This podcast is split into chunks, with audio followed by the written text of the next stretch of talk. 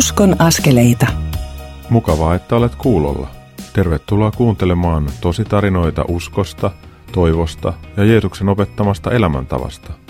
Minä olen Mikko Matikainen, kansanraamattuseuran reissupastori, itseeni aina välillä syvästi turhautuva mies ja sellainen Herran läheisyyttä ja viisautta kaipaava haahuilija sekä tämän ohjelman toimittaja. Uskon askeleita ohjelmaa kustantavat Kristityt yhdessä ry ja kansanraamattuseura.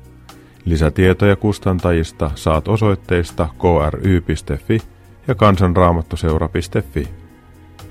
Yhteisenä tavoitteenamme on tehdä elämänmakuista, koskettavaa ja Jeesuksen opettamaan elämäntapaan rohkaisevaa ohjelmaa tavallisille ja ehkä vähän aroille kristityille. Ohjelmaa tehdessäni sydämelleni laskeutui ajatus rohkaisemisesta – Haluan sanoa tänään sinulle hyvin selvästi, että sinä riität ja olet rakastettu juuri sellaisena kuin olet. Kukaan ei voi korvata sinua tai ottaa paikkaasi siinä ihmissuhdeverkostossasi, jossa olet ja elät. Pyhä henki ei voi laittaa kenenkään muun sydämelle rukoilla juuri niiden ihmisten puolesta, joiden keskellä elät ja joista tunnet huolta. Juuri sinun kanssasi Jumalan pyhä henki haluaa huokailla sanomattomin ja sanallisin huokauksin toisten puolesta. Jumalan rakkauden henki haluaa rakastaa sinua Jeesuksessa ehjemmäksi ja marinoida sinua armossaan niin, ettei sinun tarvitse enää arkana pälyillä ympärillesi ja vertailla itseäsi muihin. Olet ainutlaatuinen ja korvaamaton omana itsenäsi, omalla paikallasi. Jumala ei kutsumistaan tai luomistaan kadu. Vaikka muut eivät tajuaisikaan sinun ainutlaatuisuuttasi tai upeuttasi, niin Jumala tajuaa, koska hän on isäsi. Kuuntele omalle kohdallesi nyt isämme ääntä, kun hän sanoo, sinä olet minun rakas poikani, tai sinä olet minun rakas tyttäreni, sinuun minä olen mielistynyt. Pyhä henki haluaa kirkastaa meille Jeesuksen merkityksen, palauttaa mielimme sen, mitä Jeesus on meille opettanut. Pyhä henki on puolustajamme, joka tuli avuksemme taivaasta. Hän on kaikkialla läsnä oleva ja samalla hyvin henkilökohtainen. Hän on meidän kanssamme tavalla ja toisella kommunikoiva persoona. Hän antaa meille voimaa ja rohkeutta elää uskoa todeksi. Hän näyttää meille myös elämäämme tuhoavat asiat tai asenteet, joita sanotaan synniksi. Pyhä henki auttaa meitä tekemään parannusta ja uskomaan anteeksi rikkomuksemme Jeesuksen tähden. Kristuksessa hän tekee meidät vapaiksi, vapaiksi elämään ja vapaiksi palvelemaan. Usko on kommunikoivaa vuorovaikutusta ja ystävyyttä pyhän hengen kanssa. Ystävän kanssa eläminen on myös kulkemista hänen kanssaan ja elämistä hänen johdatuksessaan. Vanhan kirkon opettajat eli kirkkoisät totesivat, että teologi on se, joka rukoilee hengessä ja totuudessa, ja hän, joka rukoilee hengessä ja totuudessa, on teologi. Teologilla kirkkoisät tarkoittivat ihmistä, jolla ei ole pelkästään pääntietoa Jumalasta, vaan myös henkilökohtainen suhde Jumalaan pyhän hengen kautta. Valitettavan usein elämme vain pääntiedon kautta ja käytännössä lähes ateistista arkea. Emme odota Jumalan puhuvan tai vaikuttavan meissä. Kuljemme Jumalasuhteessamme aivan kuin laput silmillä. Olemme kuuroja pyhän hengen pienille kehotuksille kohdata toista ihmistä, soittaa hänelle tai auttaa häntä jollain tavalla. Tai saatamme olla sellaisessa sisäisessä kiireessä, johon emme kuule Jumalan kehotusta pysähtyä tai levätä. Herkistyminen hengelle kannattaa aina, sillä hän on meidän puolustajamme. Tämä Uskon askeleita ohjelma kestää noin tunnin ja koostuu kolmesta osuudesta – tässä ensimmäisessä palauttelen hieman mieliin viime viikon ohjelman antia. Sen jälkeen pääset kuulemaan turkulaisen pastorin Matti Hernesahon ja kouluttajamme Virpi Nymanin keskustelua nuorista aikuisista, yhteisöllisyydestä ja elämäntavasta. Ohjelman toisessa ja kolmannessa osuudessa saat kuulla kansanraamattuseuran julistustyöntekijän Jarkko Lassilan ja Turun Katariinan seurakunnan pastorin Remo Ronkaisen keskustelua. Näissä keskusteluissa miehet puhuvat remon taustoista, l viikonlopun vaikutuksista, elämän muutoksesta ja elämän tärkeysjärjestyksistä. Viime viikon ohjelmassa kouluttajamme Matti Mäkinen keskusteli Ari Peltosen kanssa oivalluksista, joita Ari sai Matin pitämän L10T kokonaisuuden äärellä. Esiin nousivat arkikristillisyys, siunaamiseen liittyvät asiat sekä anteeksi antamisen haastavuus. Erityisen rehellisesti Ari sanoi, että ei ole aikaisemmin edes ajatellut mahdollisuutta siunata itselleen hankalia ihmisiä. Tähän samaan on muuten moni muukin havahtunut l tapahtumien seurauksena ja tähän myös Remo Ronkainen tänään viittaa.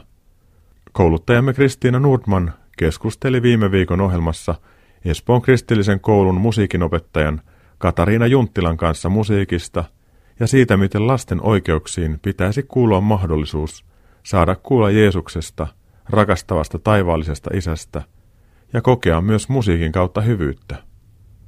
Katariina innostunutta puhetta ja persoonaa on kyllä kiva kuunnella. Myös hänen johtamansa projektit ovat erittäin koskettavia. Matti Mäkinen jutteli viime viikon ohjelmassa myös Messukylän seurakunnan vapaaehtoistyön koordinaattorin Jyrki Pikkaraisen kanssa. He puhuivat Jyrkin hoitaman viran sisällöstä ja siitä, miten hän tukee seurakuntalaisia omien palvelutehtäviensä löytymisen kanssa. Jäimme myös miettimään sitä, että pitäisikö jokaisessa seurakunnassa olla tällainen vapaaehtoistyön koordinaattori.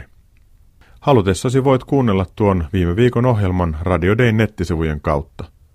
Hakeudu niiden kautta uskonnaskeleita ohjelman alasivulle, josta pääset sitten kuuntelemaan tämän vuoden aikana tehtyjä ohjelmia. Rohkaiskoot nuo taltiot osaltaan niitä kuuntelevia ihmisiä ottamaan pieniä, mutta tärkeitä uskonaskeleita omassa elämässään. Viime viikkoina Suomea on kiertänyt häikäisevän kirkas kiertue, jossa Pekka Simojoki laulaa Make Perttilän johtaman yhtyeen kanssa häikäisevän kirkas ylistyslevyn lauluja ja johdattelee myös yhteislauluihin. Osana tuota kiertuetta on pidetty rukousiltoja ennen konserttia ja monesti myös ennen rukoushetkeä on pidetty tulevaisuuden seurakuntalainen seminaareja. Noissa seminaareissa kouluttajamme Pirpi Nyman ja Hengenuudistus kirkossamme ryn toiminnanjohtaja Timo Pöyhönen ovat johdatelleet työskentelyä.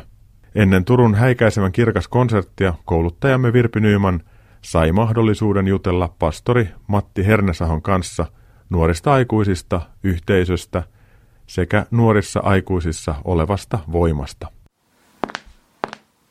Uskon askeleita. Ja tässä Virpi kansanraamattoseuran kouluttaja.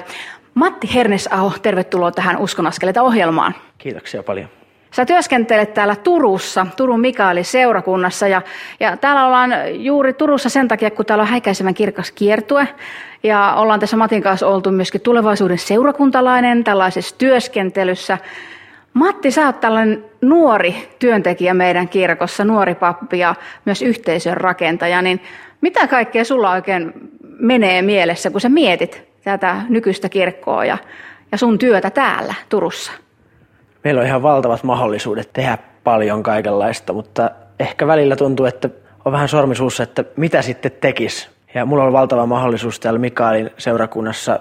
Mulla on annettu mahdollisuus tehdä työtä opiskelijoiden ja nuorten aikuisten parissa. Ja se on tosi inspiroivaa, kun saa kohdata ihmisiä, kysyä heiltä, että mistä sä unelmoit ja sitten miettiä heidän kanssa, että mitä seurakunta ja mitä me seurakuntana voidaan tehdä ihmisten eli kristittyjen unelmien eteen. Ja ilmeisesti on niin, että porukat on innostunut ja ihmiset pistää lahjojensa likoon. Onko tapahtunut tällaista? Joo, me aloitettiin täällä Turussa semmoinen nuorten aikuisten yhteisöpolku tuossa reilu vuosi sitten. Ja eilen meillä oli tuossa nuorisotilalla poluilta, jossa oli noin 40 eri ikäistä, pari kolmekymppistä nuorta aikuista. Ja huomaa sen, että monilla ihmisillä on nälkä ja kiinnostus siihen, että miten mä voisin palvella seurakuntaa. Mutta ehkä monilla nuorilla ihmisillä on vaikea löytää se väylä, että miten tämä seurakunta, niin, niin miten just mun ikäiset ihmiset vois kokea osallisuutta. Et monet ehkä tämmöiset pari kolmekymppiset ihmiset, joilla on ehkä taustaa isosuudessa tai, tai seurakuntayhteydessä kokee, että tässä iässä ja tässä elämäntilanteessa on vaikea löytää sitä väylää, miten jatkaa seurakuntalaisena. Ja siihen tavallaan isoon kysymykseen me ollaan lähdetty sitten vastaamaan ja miettimään yhdessä heidän kanssaan. Oletteko te löytänyt jotain avaimia vai missä kohtaa matkaa te olette? No se me ollaan ainakin huomattu, että Jeesus itse panosti aika nuoria ihmisiä. Hänen opetuslapset oli varmaan tuommoisia, varmaan parikymppisiä. Ja mä miettinyt sitä, miksi Jeesus valitsi näin nuoria ihmisiä seura- seuraajikseen. Ja, ja varmaan yksi syy se oli, että heillä oli elämä edessä ja heidän arvot ja, ja elämän tavoitteet, ne oli vielä muokkautumassa. Ja on mahtavaa olla huomata löytää sellaisia ihmisiä, jotka on lähtenyt siihen juttuun mukaan, että, että entä jos nämä elämän arvot ja tavoitteet, jotka Jeesus antoi omille seuraajille, niin mitä jos me voidaan yhdessä olla tarjoamassa sitä täällä Turussa asuville ihmisille. Ja siihen näkyy ilahduttavasti monet on lähtenyt jo mukaan. Tämä kuulostaa tosi hyvältä. Niinhän sitä sanotaan, että nuorissa on tulevaisuus, mutta jos nuorten kanssa ei oikeasti ja nimenomaan heidän kanssansa yhdessä tehdä jotakin, niin me vielä menetetään tämä meidän uusi sukupolvi. Moni varmaan kirkossa tekee nuorisotyötä ja, ja itsekin sitä tehnyt ja, ja huomaa, että nuoret odottaa usein, että työntekijä opettaa heitä ja jotenkin niin kuin näyttää, että mitä olla kristitty. Ja nyt kun mä teen töitä opiskelijoiden ja nuorten kanssa, mä oon huomannut, että heillä on jo paljon niitä omia, lahjoja, omia ideoita, omia näkemyksiä ja mä huomaan, että tämä pastorirooli on aika erilainen pari kolmekymppisten kanssa kuin 15-vuotiaiden kanssa. Että enää, enää ei odotakaan sitä, että, että Matti sitä kertoo, mitä pitää tehdä, vaan heillä on jo valtavasti unelmia, näkyjä ja, ja, ja lahjoja ja, ja he on jo löytänyt niitä. Ja, ja se on ehkä se tämän työn rikkaus ja haaste, katalysoida ne sitten yhteiseen työksi, että Kristuksen ruumis rakentuu. Se on innostavaa ja se on haastavaa ja sitä me ollaan täällä Turussa aloitettu. Ei voi muuta sanoa, että vanha opiskelijatyöntekijä itsekin tuossa innostuu sua kuunnellessaan. Se vaan on jotakin semmoista porukkaa, jossa on niin paljon potentiaalia, ihan järkyttävän paljon potentiaalia. Nyt vaan toivoisin, että kaikki te vanhemmat kuulijat siellä, niin muistakaa siunata nuorempaa sukupolvea. Me tarvitaan koko ajan sitä, että heidän puolesta rukoillaan ja heille annetaan tilaa. Mutta rukouksesta puheen ollen, meillä on kohta alkamassa täällä yhteiskristillinen rukousilta. Miten Matti sä ajattelet tuommoisesta rukoilemisesta noin ylipäätään? No rukoushan on hengellisen elämän moottori. Mä ajattelen, että ei me rukoilla sen takia, että, että Jumala tarvisi sitä, että me rukoillaan, mutta mä ajattelen, että me tarvitaan sitä, että me muistetaan, mistä tässä kaikessa on kyse. Ja rukoillessa Jumala palvelee meitä. Ja nyt kun puhutaan yhteisestä ja eri kirkkokuntien ja tunnustuskuntien kristittyjen yhteisestä rukouksesta, niin siinä on kyse myös siitä, että me ollaan uskollisia Jeesukselle. Eli Jeesus rukoilee, että, että he olisivat yhtä se on semmoista kuuliaisuutta Jumala edessä, ottaa se kutsu vakavasti, rukoilla yhdessä myös heidän kanssa, joiden kanssa ei ole ihan kaikesta samaa mieltä, myös kirkon sisällä. Ja tätähän meidän kaikkien tulisi ihan yhtä lailla tehdä, se on ihan totta, ei kyllä kaikkein helpointa. Mm. Miten Matti Kulla, johtaisitko kaikki meidän vielä rukoukseen, erityisesti opiskelijaikäisten ja nuorten aikuisten puolesta? Rakas taivaallinen Isä, kiitos siitä, että sä kutsut kaiken ikäisiä ihmisiä sun luoksesi. Kiitos siitä, että sä synnytät kaiken ikäisissä ihmisissä, myös nuorissa ja nuorissa aikuisissa paloa seurata sinua. Haluaisi siunata kaikkia niitä innokkaita nuoria ja nuoria aikuisia, joita sä kutsut tekemään sun valtakunnan työtäsi. Ja mä rukoilen meidän seurakuntien ja kaikkien järjestöjen puolesta, että ne voisivat olla semmoisia astioita, jotka voi ottaa sitä uutta viiniä vastaan, jotta se kaikki potentiaali, joka meissä on, saisi tulla näkyviin ja ihmiset sais nähdä sen valo, joka on Kristus sinussa. Tätä pyydän Jeesus sun nimessäsi. Amen. Aamen. Matti Hernesaho, lämmin kiitos siitä, että tulit mukaan tähän ohjelmaan. Kiitos Matti ja Virpi tästä keskustelusta. Elämme aikaa, jolloin ihmiset kaipaavat yhä enemmän yhteisöllisyyttä ja osallisuutta sekä nähdyksi tulemista. Heillä on paljon ideoita ja luovuutta, joiden olisi hyvä päästä näkyville ja käytäntöön seurakunnissa. Ilman tällaista osallisuuden kokemusta, mahdollisuutta tuoda haaveitaan näkyväksi ja tehdä asioita, sitoutuminen yhteisöön ohenee. On muuten totta, että Jeesuksen opetuslapset olivat sangen nuoria miehiä, eli noin parikymppisiä. Heihin Jeesus panosti, eli heidän kanssaan opetti ja rakasti. Luottamus syntyi tätä kautta. Jeesus opetti, kuten hän, jolle on annettu valta. Hän paransi ja teki ihmettekoja, ja samalla hän kuitenkin lämpimästi palveli seuraajiaan ja rohkaisi heitä. Kun Herramme kuoli ristillä, nousi kuolleista ja ilmestyi seuraajilleen, niin luottamus vain syveni. Hän, jonka opetuslapset olivat hylänneet, ei itse hylännyt. Päinvastoin heille Jeesus antoi lähetyskäskyn. Rakastetut ja armahdetut lähtivät liikkeelle. Nämä ihmiset muuttivat maailman, koska he luottivat Jeesukseen. Ja koska he luottivat Jeesukseen, niin he oppivat myös luottamaan pyhän henkeen. Myös Paavalilla oli Jumalan luotettavuudesta ja uskollisuudesta vahva kokemus. Hän oli ollut ennen vainoaja, mutta sai kohdalleen armon ja anteeksiannon. Paavalin tarina tunnettiin laajasti. Hänen kauttaan evankeliumi tuli myös Eurooppaan, Ja muuttuneeseen mieheen, joka kesti myös vainoja, luotettiin. Koska hänet tunnettiin ja häneen luotettiin, niin hänen tekstejään myös luettiin. Niiden kautta pyhähenki pääsi puhumaan seurakunnille, ja edelleenkin pääsee puhumaan. On koskettavaa lukea Paavalin sanat roomalaiskirjeen luvun kolme jakeesta kolme alkaen. Mutta vaikka jotkut ovatkin olleet epäuskoisia, ei kai heidän epäuskonsa tee Jumalan uskollisuutta tyhjäksi. Ei toki, vaikka kaikki ihmiset olisivat valheellisia, Jumala on luotettava. Koska Jumala on luotettava, niin hänen kannattaa luottaa. Valitettavasti meillä ihmisillä on taipumusta valheellisuuteen. Siksi on hyvä rehellisesti tunnustaa, että emme me läheskään aina onnistu elämään arvojemme mukaisesti. Tähän liittyy hyvin kappale niin monta kertaa, jonka esittää Control. Tuon kappaleen jälkeen pääset kuulemaan ystäväni ja kansanraamattuseuran julistajan Jarkko Lassilan ja pastori Remo Ronkaisen keskustelua Remon elämästä ja l vaikutuksista siihen. Pysy siis kanavalla, kun Uskon askeleita ohjelma kohta jatkuu.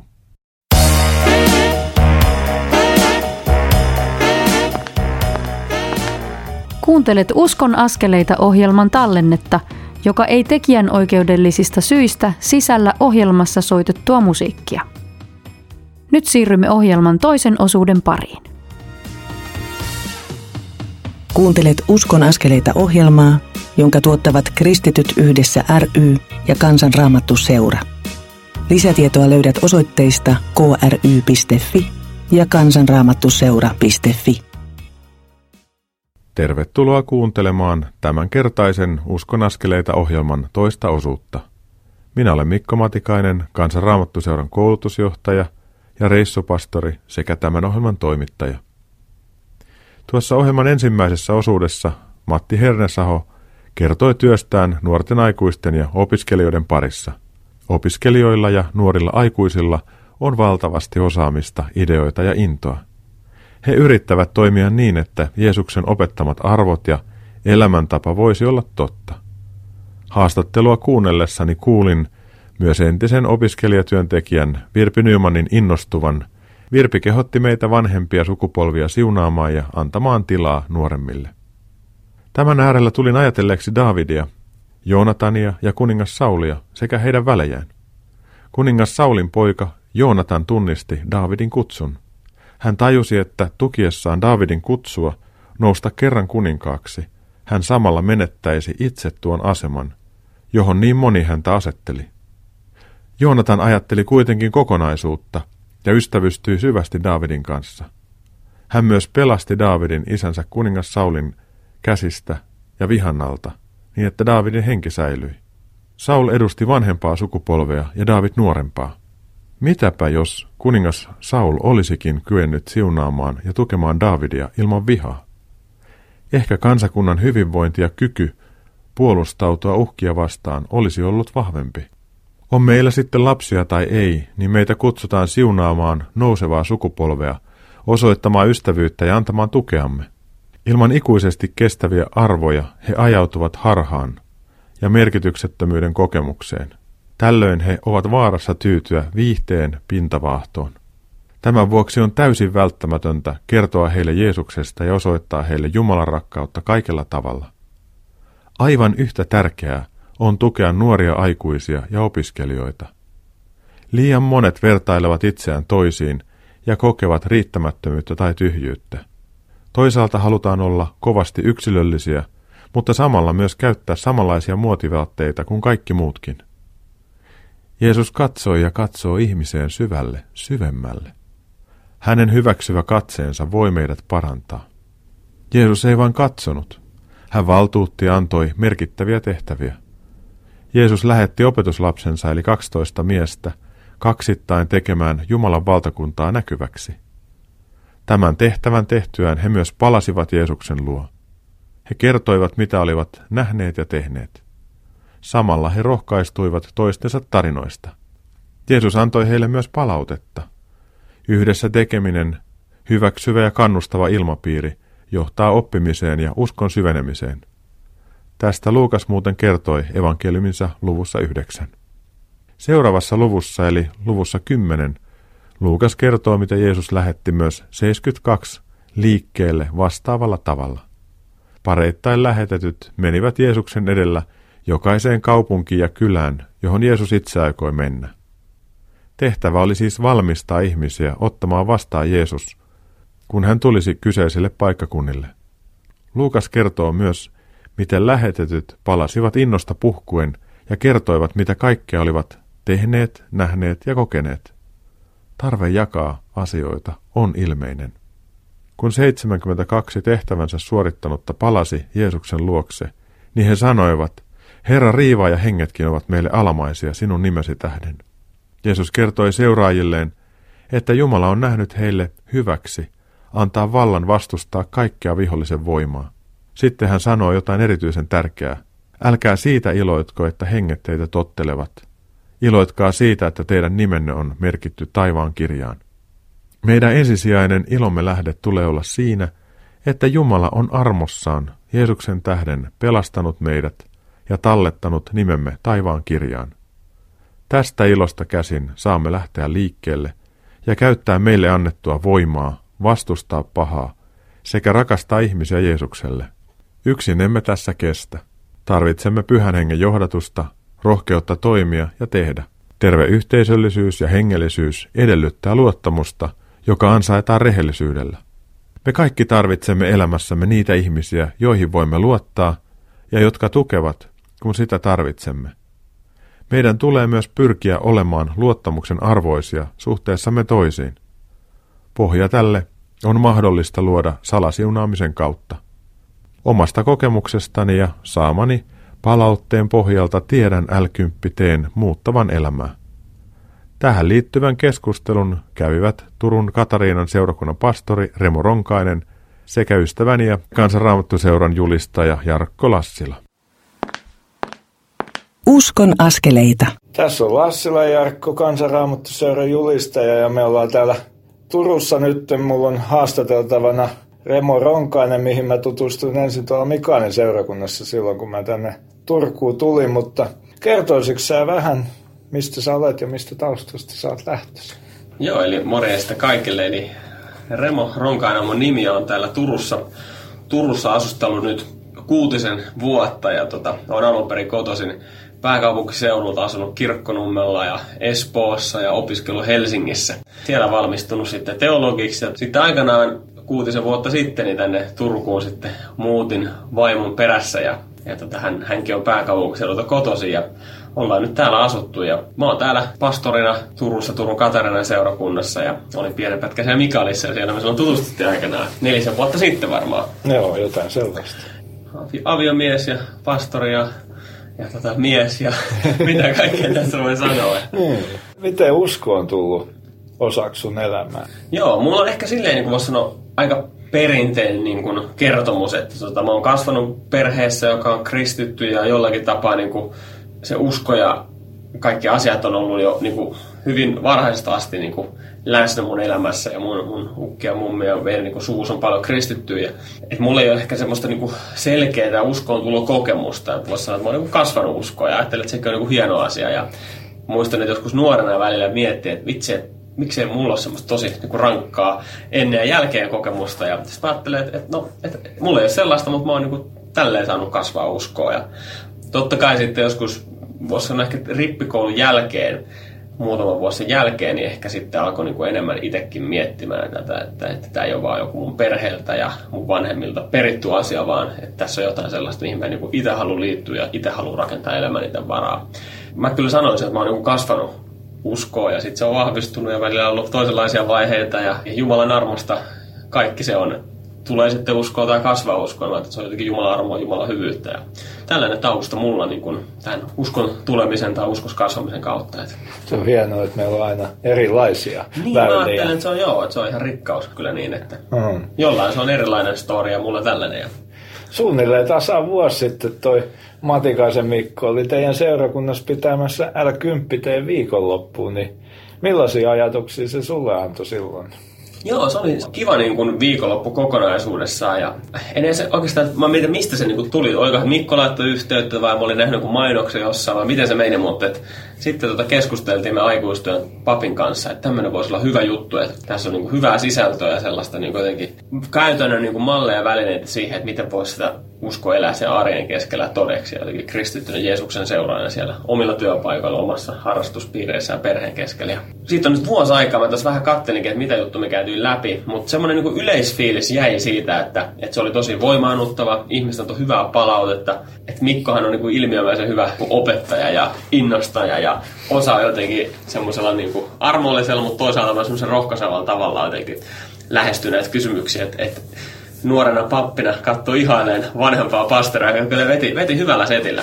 Mutta mun mielestä siinäkin jotenkin se fokus ei ollut se, että pappi vetää hyvän setin, vaan että hei, että se tavallinen kristitty seurakuntalainen saa välineitä siellä arjessa ihmisten kohtaamiseen. Ja jotenkin sellainen niin kuin mission ja sen lähetyskäskyn niin eläminen todeksi, niin mä luulen, että se, sen innostaminen oli varmaan se ehkä tärkein anti, että jos me työntekijät vaan tätä hommaa hoidetaan, niin ei tätä hirveän hyvin hoideta. Meitäkin tarvitaan, mutta tarvitaan niin seurakuntalaiset, jotka jotenkin innostuu ja syttyy, että hei, mäkin voin mun arjessa olla Jeesuksen lähettiläänä ja elämässä todeksi sitä. Ja siitä jäi niin kuin tosi hyvä fiilis, siitä tuli paljon hyvää palautetta jälkikäteen ja vuosi meni aika nopeasti tässä nyt, että muistikin, että, se oli just vuosi sitten. Että... Mutta sitten siitä voidaankin mennä tuohon seuraavaan, että mitä se on sun työssä? Onko sä kokenut, että se on tuonut jotain uutta? Joo, jotenkin se hyvin yksinkertainen neljän askeleen malli, niin se on niinku semmoisena niinku ajatuksena, että hei, tätä, tätä voi tehdä näin, oli niinku jollain tavalla uusi, ainakin semmoinen niinku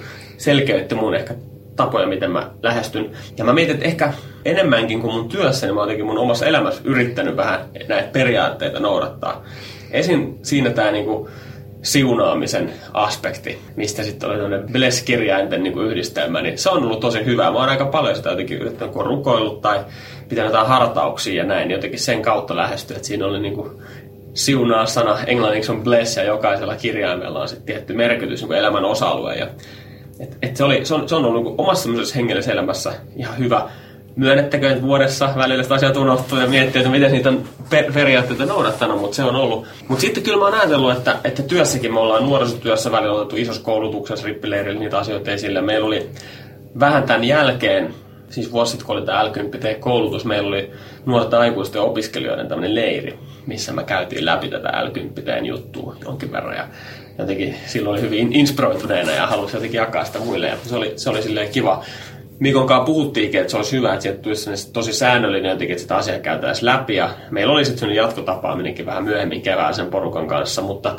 huomaan ehkä nyt, että, että se, se vaatisi vielä semmoista niin kuin organisoidumpaa niin kuin tapaa, että hei, että me tavattaisiin sen porukan kanssa vaikka kerran kaudessa ja juteltaisiin niitä asioita enää. Ja koulutuksen jälkeen tämä tapaaminen, siinä oli pari kuukautta väliin kyllä siinä oli moni sanoi, että tämä on ollut, tämä on ollut hyvää ja vaikuttanut heidän niin hengelliseen elämään jotenkin siihen, miten he lähestyvät asioita ja ihmisiä positiivisesti, mutta et ehkä nyt viimeisen puolen vuoden aikana ei olla hirveästi siitä niin kuin keskusteltu siitä kaikkeen, että se on ehkä ollut enemmän silleen monilla arjessa läsnä. Että kyllä se on mun työssäni vaikuttanut mun tapaan. Ja ehkä semmoinen iso on ollut, mikä Mikko siellä monta kertaa sanoi, että jos sulla on joku ihminen, jota, jonka on sulla vaikeaa, ja niitähän nyt kaikilla meillä on, että ihmisiä, ei aina niin hyvin, niin siunaa heitä rukoilee heidän puolesta. Kun tulee semmoinen vähän niin kuin ärtymys ja katkeruus ja jopa viha ihmistä kohtaan, niin siunaa heitä. Ja se on ollut semmoinen niin oma ajattelu hyvin haastanut. Että totta, että olisi niin aina helpompi vähän mielessään sanoa jotain rumasti siitä ihmisestä, mutta sitten kun sä siunaat sitä, niin silloin se tulee positiivisia ajatuksia sitä ihmistä kohtaan. Ja sitä on pyrkinyt harjoittamaan ja ehkä välillä jakanut muillekin sitä, että hei, tämä voi olla hyvä väline jotenkin semmoisen oman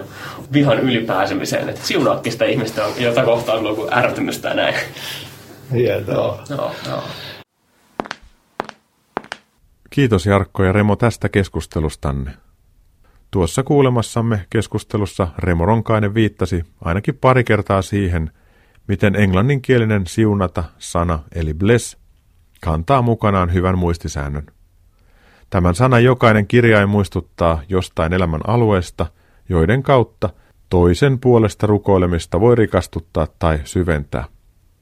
Kirjain B tulee englanninkielisestä sanasta body – jolla viitataan ihmisen fyysiseen puoleen, terveyteen ja voimaan. Eli tuota kirjainta ajatellessa voi rukoilla toisen terveyden ja elämän voiman puolesta. Kirjain L viittaa sanaan labor, eli työhön, toimeentuloon ja turvallisuuteen liittyviin asioihin. E-kirjaimella viitataan sanaparin emotional needs, eli tunne elämään, että ihmisellä olisi elämässään iloa, rauhaa ja terveen tasapainoinen tunneelämä. Sitten onkin enää jäljellä tuon sanan bless lopussa olevat kaksi S-kirjainta. Ensimmäinen niistä viittaa sanaparin social needs, eli siihen, että ihmissuhteet, joita tarvitsemme, olisivat kunnossa. Sosiaaliset tarpeemme voivat täyttyä avioliiton, perheen, ystävyyssuhteiden, naapureiden ja työtovereiden kautta. Sitten tuo viimeinen S-kirjain viittaa sanaparin spiritual needs, eli hengellisiin tarpeisiin.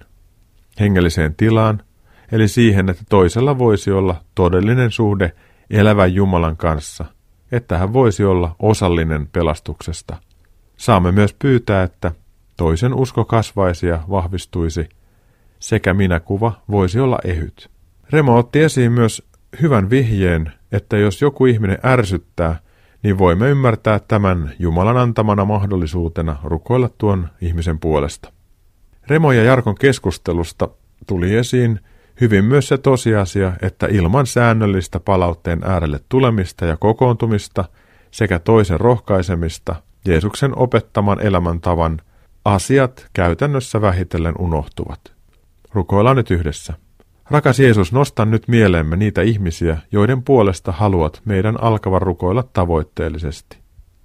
Auta meitä muistamaan heitä myös tämän rukouksen jälkeen ja kirjoittamaan heidän nimensä muistiin. Rukoilemme lähellemme uskomiesi ihmisten puolesta. Rukoilemme heidän terveytensä, toimeentulonsa, tunneelämänsä, toveruussuhteiden ja ystävien puolesta. Pyydämme sinua, pyhä henki, kirkastamaan heille taivastietä ja auttamaan heitä uskoon. Anna meille kärsivällisyyttä meille hankalien ihmisten kanssa. Anna myös voimia siunata ja rukoilla heidän puolestaan. Jos he muodostavat meille uhan fyysisen tai hengellisen hyvinvoinnin alueella, niin opeta meitä pitämään riittävää etäisyyttä ja sieltä käsin siunaamaan sekä tulemaan näin vapaiksi sinussa ja ihmissuhteissamme. Tätä kaikkea rukoilemme Herramme ja vapahtajamme Jeesuksen nimessä. Aamen. Kuuntelemme nyt Mikko Leppilammen laulamana kappaleen Lapsuuden usko. Tuon kappaleen jälkeen pääset kuulemaan, millaista muutosta pastori Remo Ronkainen odotteli tapahtuvaksi viime maaliskuussa. Pysy siis kanavalla, kun Uskon askeleita ohjelma kohta jatkuu.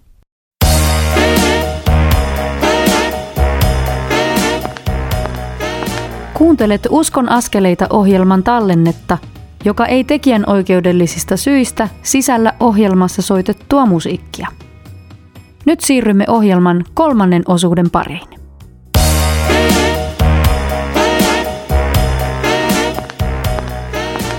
Uskon askeleita.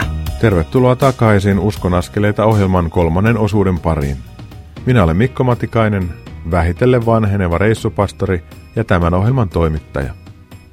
Uskon askeleita ohjelman tekemisen mahdollistavat yhteistyössä ohjelman kustantajat, Kristityt yhdessä ry ja Kansanraamattuseura.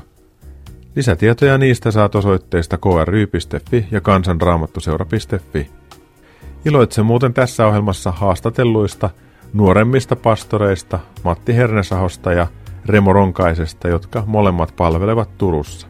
Haluan muuten osaltani olla siunaukseksi, rukoilla sekä mahdollistaa nuoremman polven nousemista esiin vastuunkantajiksi. Meidän vanhempien tulee vähitellen vähetä ja nuorempien kasvaa. Tuntuu muuten hyvältä ajatella, että Matti Hernesaho on nykyisin hengeuudistuskirkossamme ryn hallituksen puheenjohtaja. Itse toimin kymmenen vuoden ajan hengeuudistuksen hallituksen varapuheenjohtajan tai puheenjohtajan tehtävissä. Mahdollistin työn jatkumisen läpi sangen myrskyisten aikojen ja kannoin vastuuta. Pyydän Jumalaa siunaamaan sen yhteisönäkyä, sen työtä ja kiitän Jumalaa sen työntekijöistä. Tähän yhteisönäkyyn liityn osaltani l elämäntavan kautta ja huokaisen taivalliselle isällemme. Tulkoon sinun valtakuntasi ja tapahtukoon isä sinun tahtosi. Elämän matkaan liittyvät erilaiset vaiheet ja vastuunkantamiset. Jokaiselle meistä tulee joskus aika, jolloin meidän tulee jättää jotain taaksemme ja antaa tilaa uudelle. Kun jätämme jonkun tehtävän tai aseman toisen hoitoon, niin meidän tulee osata jättää se asia kokonaan toiselle ja olla puuttumatta enää niihin asioihin. Itselläni on ollut tässä elämänmatkan varrella muutamia kokemuksia siitä, että uutta tehtävääni aiemmin hoitanut on edelleen touhunut taustalla, kun ei ole osannut luopua tuosta tehtävästä. Tällainen toiminta ei ole tuottanut yhteisölle siunausta, vaan on aiheuttanut enemmänkin haittaa ja hämmennystä. Olen itsekin joutunut jättämään taakseni sellaisia työtehtäviä, jotka ovat olleet minulle merkityksellisiä. Olen kuitenkin päättänyt, että oma-aloitteisesti en puutu mihinkään entiseen, vaan annan tehtävissä nykyisin palvelevien tehdä työtään rauhassa. Siunaamiseen liittyy myös luottaminen ja hyvän puhuminen toisesta. Aikanani luovuin hengeuudistuskirkossamme ryn hallituksen jäsenyydestä, kun olin saanut tulla isäksi. Olin tuolloin Halikon kirkkoherran tehtävässä ja paineet olivat kovat. Tuntui, ettei aika ja voimat riitä kaikkeen. Kerran mieleeni tuli kirkas ajatus siitä, ettei kukaan muu voi olla tyttärelleni isä kuin minä. Kaikkia muita tehtäviä voin delegoida tai jättää muille, mutta isyyttä en voi enkä halua. Haluan olla läsnä perheelleni, vaimolleni ja lapselleni, vaikka nykyinen reissutyö onkin välillä meitä kaikkia kuluttavaa. Nyt pääset kuuntelemaan KRS julistustyöntekijän Jarkko Lassilan ja pastori Remo Ronkaisen jutustelun jatkoa. Kuten kuulet, tämä keskustelu on käyty maaliskuussa ja silloin Remo oli uuden edessä. Uskon askeleita. Nyt me tehdään tätä, niin on viides päivä maaliskuuta ja mm. sinusta on tulos isä ihan lähiaikoina. Eikö teillä ollut niin, että perjantaina olisi Joo, laskettu aika? Niin Joo. miten tämä miten tämä isyys ja l ja nämä kaikki, niin miten ne mm. nyt Joo. joutuu pohtimaan? Joo, kyllä se on iso, iso muutos, hieno, hieno muutos ja toivotaan, että kaikki menee hyvin loppuun asti. Ja, no, se on ollut sellainen kiva kuulla monet, monilta meidän seurakunnissa, eri, eri ikäisiä ihmisiä, niin monet on jotenkin sanonut, että he muistaa rukouksissa ja siunaa meidän perhettä ja lasta. Että jotenkin sehän nyt oli yksi niin keskeinen osa väälkympiteitä ja keskeinen osa Kristus elämää rukoilla ja siunata toisia. Niin se on jotenkin kiva kuulla ja on niin kuin hieno tietää, että ei ole vain, että pastoria rukoilee ja on vain, että seurakunta rukoilee meidän puolesta ja meidän lapsen puolesta ja siunaa häntä. Niin se on ainakin itselle ollut semmoinen, niin kuin, kun välillä tietty vähän jännittää, miten kaikki menee, niin semmoinen tuki ja turva, että hei, että meitä kannetaan rukouksissa ja on, on tosi kiitollinen siitä. Ja varmasti nyt tässä vähän elämä muuttuu ja semmoiset helpot vuodet on takana päin ja uudenlaiset vuodet edessäpäin, että tota, mutta on tämä niin tosi hieno juttu ja on kiitollinen ja kivat vaihe tämä odotusaika ja toivotaan, että tästä eteenpäin sitten. Sä oot joutunut myös haastaa itseäsi ja miettiä, mm. onko joka mm. puolelle nyt menemään, kun niin, tulee tämä elämänvaihe. Tässä joutuu niin... vähän tekemään sellaisia rajauksia sitten, että kun on, on pappina ja sitten on muissakin jutuissa mukana, niin, niin on joutunut vähän kyselemään, että mitkä on niin ne elämän tärkeimmät arvot ja prioriteetit ja jotenkin joutunut sanoa johonkin asiaan myös ei, että nyt pitää keskittyä tähän asiaan. Ja, joo, mutta tämä on ihan hieno, hieno vaihe ja on tosi kiitollinen, että tälleen tämmöisessä päästään nauttimaan sitä vaimokaan. Jokaisessa perheessä on arkeen liittyviä haasteita, niin miten perheiden ja nuorten aikuisten elämää voisi soveltaa l niin kuin ihan mm. käytäntöä? Isoja juttuja jotenkin, miten, mistä nyt puhunkin, on tämä varmaan tämä niin kuin siunaamisen ja rukouksen kulttuuri, että siunataan toinen toisemme, rukoillaan toinen toistemme puolesta jotenkin perheessäkin, jos on haasteita, että jotenkin luottaa se, että Jumala, Jumala myös niin vaikuttaa rukouksen kautta ja sillä, että me jotenkin tuodaan niitä asioita Jumala eteen, niin silloin niin oikeasti merkitystä, että se ei ole vain joku rituaali, mikä me tehdään. Ja sitten, että minusta siinä on hyvä tämä yksi, yksi teesi, että auta missä voit. Miten perheenä, miten opiskelijana voiko olla itse antamassa apua tai ottamassa apua vastaan, kun sitä sulle tarjotaan. Ja onko sun yhteisö, seurakunta sellainen, missä oikeasti jotenkin välitetään niistä ihmisistä, eikä vaan silleen, että me nähdään kirkossa ja moikataan ja se on siinä, vaan oikeasti autetaan. Et, et jotenkin varmaan nämä on semmoisia, mitkä niinku nopeasti mieleen, mieleen tulee. Tietty sitten niinku semmoinen ajatus, että mä voisin ystävystyä niidenkin tyyppien kanssa mun ympärillä, jotka ehkä ei ole niitä mun niinku helpoiten tuu niiden kanssa toimeen. Ehkä semmoista niinku itsensä haastamista. Et, koska meidän, meidän opiskelupiireissä perhepiiristä voi olla ihmisiä siinä jotenkin vaikutuspiirissä, jotka, jotka tota, tarvii kuulla sanaa Jeesuksesta, että voiko itse jotenkin ehkä haastaa, että hei mä oikeasti ystävyystyisi semmoisen ihmisen kanssa. Mutta ehkä tämä siunaaminen ja, ja tota, auttaminen ja, ja voisi olla. Ja totta kai kaiken kärkeen se, että me voitaisiin kertoa myös ihmisille Jeesuksesta, että, että miten, miten sitten perhepiirissä tapahtuu. Mutta rukoilevat perheet on ollut varmaan Suomen kristikunnan ja kristi, kristiuskon niin semmoisen säilymisen eteenpäin myös kannalta ihan yksi tärkeämpi juttu ja toivon, että sitä, sitä voi jatkaa ja olla itsekin sitten nyt tulevana sitten isänä sitä niin tuomassa esille, että rukoillaan perheenä. Minkälainen mieli sinulla jäi tuosta l Kannattaisiko seurakuntia ottaa sitä niin kuin osaksi toimintaa? Mun mielestä kyllä. Meillä ehkä on välillä vähän seurakunnissa semmoinen kulttuuri, että niin kuin papit ja työntekijät tekee asioita ja sitten ihmiset tulee kuulemaan ja on vähän niin kuin osallistujina. Ja sitäkin varmasti tarvitaan, eikä sekään nyt niin kuin pelkästään huono asia ole, mutta että että miten pääsee jotenkin osallisuuteen eikä vaan osallistumaan. Ja mä olen L10 on hyvä osallisuuden kautta, että mä pääsen niin oikeasti olemaan osallinen siinä Jeesuksen missiossa ja lähetyksessä ja saan jotenkin välineitä arjessa, miten mä elän kristittynä, miten mä voin jotenkin olla kertomassa Jeesukset ilman, että siitä tulee semmoista kiusallista jotenkin semmoista vähän, annan lapun ja tässä on tämmöinen traktaatti, vaan jotenkin miten mä voisin luontevalla tavalla olla, olla niin kuin mukana siinä et mun mielestä ehdottomasti kannattaa se tiivistää sitä seurakunnan koko porukkaa viikonloppu tai jos on niin viikon, tämmöisiä eri viikonpäivien koulutuksia, niitä on kahta eri tapaa. Mikko oli vielä viikonlopun yli. se tiivistää totta kai sitä porukkaa, että siellä syödään yhdessä rukoillaan yhdessä ja jaetaan yhdessä, kysytään keskustellaan. Yhteisöllisyyttä semmoinen lisää. Ja sitten jotenkin se on niin kuin hengellinen puoli siinä myös, että kun seurakunta tulee yhteen ja rukoilee ja miettiä ja keskustella, että miten me voidaan elää todeksi Jumalan rakkautta, niin kyllähän sillä niin on niin vaikutusta, positiivisia vaikutuksia. Ja oli niin kuin pappina jotenkin hieno huomata, että, että vitsi, että täällä on kyllä niin kuin, nämä ihmiset on niin kuin tosi valmiita ja nämä osaa ja nämä niin kuin tietää, että, että helposti ehkä Jumalan palveluksessa messussa voi olla, että ei siinä tulekaan semmoista keskustelua aina niin paljon. Kirkkokahve jonkin verran, mutta sitten kun on tämmöinen koulutus, missä kaikki keskustelee, ryhmät puhuu ja näin, niin sitähän huomaa, että wow, että täällä on niin huikea potentiaali ihmisissä miten saisi näkyä ja olla totta. Niin. Suosittelen l teitä riippumatta siitä, että, että onko tarkoitus tähän nuorten tai nuorta aikuisten tai keski-ikäisten perheellisten kanssa riippumatta mun siitä, että mikä on niin sen seurakunnan hengellinen konteksti.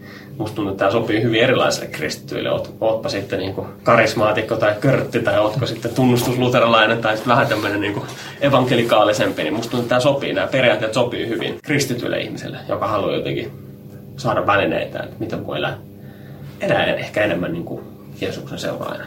Suosittelen, ottakaa L10 ja kouluttajat vastaan, jos semmoinen mahdollisuus on.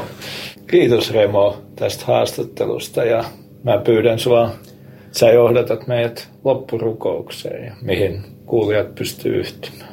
Rakas taivallinen Isä, kiitos siitä, että meillä on Jeesus sinut. Kiitos siitä, että olet tullut meidän keskelle ja tullut tähän maailmaan ja meidän jokaisen vapahtaja ja meidän syntiemme sovittaja. Kiitos Herra siitä, että olet Jumala, joka kuulee meidän rukoukset ja me saadaan tässä hetkessä radion välityksellä, missä ollaankin, niin pyytää Jeesus sulta, sun tahto saisi tapahtua.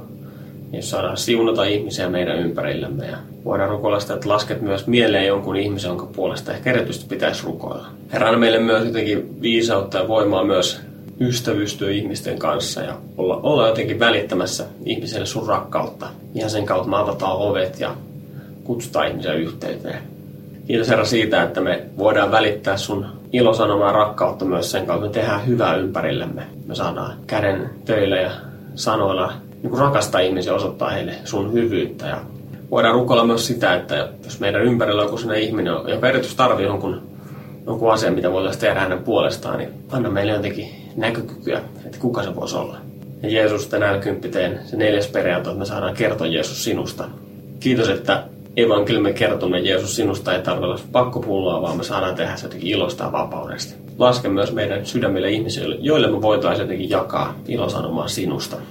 Herra, haluan siunata, siunata jokaista, joka tätä ohjelmaa kuuntelee ja haluan siunata myös L10 koko sitä porukkaa, jotka sitä tekee. Kiitos siitä, että meillä on erilaisia tapoja, mitä voidaan oppia lisää sinusta ja elämisestä Jeesus sun kanssa.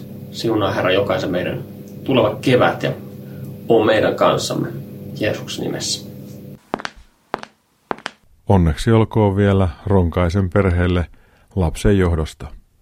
On hienoa, että seurakunta on rukoillut ja rukoilee pastorinsa ja hänen perheensä puolesta. Lapsen syntymä muuttaa kyllä kaiken. Elämään tulee vastuu, jota ei voi delegoida muille. Asiat on laitettava tärkeysjärjestykseen ja tehtävä rajauksia ajan käyttöön. Olisi hyvin tärkeää, että perheessämme voisi vaikuttaa sellainen siunaamisen ja rukouksen ilmapiiri. Remo Ronkainen pohti myös sitä, että onko seurakuntayhteys oikeasti sellaista, että siellä välitetään ihmisistä ja oikeasti autetaan. Kun nuoret lähtevät opiskelemaan uusille paikkakunnille, niin heidän entiset ihmissuhdeverkostonsa muuttuvat ja ehkä jäävät kokonaan taakse. Olisi aivan upeaa, jos seurakunnat voisivat olla ottamassa kaupunkeihin tulevia opiskelijoita ja muita alueelle saapuvia lämpimästi vastaan. Tämä aika tarvitsee myös hengellisiä vanhempia ja sellaisia tukihenkilöitä, joiden varassa voi aloittaa uutta ja vähitellen oloutua uudelle paikkakunnalle. Tällainen vuorovaikutus voi tuoda sisältöä kaikkien alueen ihmisten elämään ja voi lisätä hyvinvointia ja estää syrjäytymistä.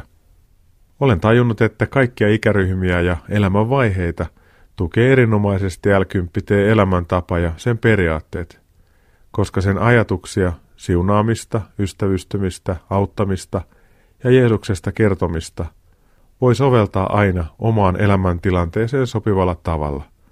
Remo on varmasti oikeassa myös siinä, että rukoilevat perheet ovat olleet Suomen kristillisyyden kannalta aina erittäin tärkeitä. Hänen asettamansa tavoite, että Ronkaisen perhe voisi olla tulevaisuudessa rukoileva ja siunava perhe, on kyllä meille jokaiselle aivan hyvä tavoite. Koska Remo jo rukoili Jarkon kanssa, niin anna muutaman virikkeen tätä viikkoa varten. Yksi. Rukoile nuorten aikuisten ja opiskelijoiden puolesta, jotta he voisivat mahdollisimman hyvin. 2. Ole osaltasi toivottamassa tervetulleeksi kaikkia alueellesi muuttavia ihmisiä ja antamassa heille tilaa ja mahdollisuutta toimia omassa seurakunnassasi. 3. Jos asut muuttotappioalueella, niin lisää yhteyksiä alueesi ihmisten kanssa. 4. Rukoile niiden paikkojen puolesta, jossa lapsesi tai lapsen lapsesi on hoidossa tai opiskelee. 5 pyydetään Jumalaa vaikuttamaan ihmisten tahtomisessa ja tekemisessä niin, että mahdollinen paha olo kanavoituu muuten kuin väkivallan kautta. 6. Muistetaan Kuopion oppilaitoshyökkäyksen uhreja ja heidän läheisiä rukouksin. Nämä mainitut virikkeet löydät myös Uskon askeleita Facebook-seinältä. Nyt päättyvän ohjelman voit kuunnella uusintana ensi lauantaina kello 18 tai sunnuntaina aamuyöllä kello 02. Voit myös jälkikuunnella Uskon askeleita ohjelmat ilman musiikkia Radio Dayn nettisivun kautta. Uusi Uskon askeleita ohjelma tulee jälleen ensi maanantaina kello 21.40. Tämän Uskon askeleita ohjelman lopuksi kuuntelemme nyt Carmen Ensemblen ja Tuohuskuoron esittämänä kappaleen Herra on minun paimeneni. Rohkaistutaan palvelemaan muita, sillä mitä Jumala on nähnyt meille hyväksi antaa, ja annetaan tukeamme nuoremmille, jotta he pääsisivät ottamaan vastuuta ja kasvamaan sen kautta. Otetaan siis yhdessä pieniä, mutta tärkeitä uskonaskeleita omassa ja yhteisömme elämässä. Mikko Matikainen kiittää ja kuittaa. Kuulemisiin jälleen ensi viikolla. Moi moi!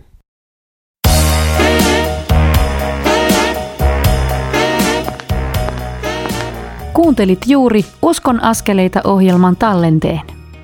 Tekijän oikeudellisista syistä tämä tallenne ei sisällä ohjelman lopuksi soitettua musiikkia. Kiitos, että kuuntelit.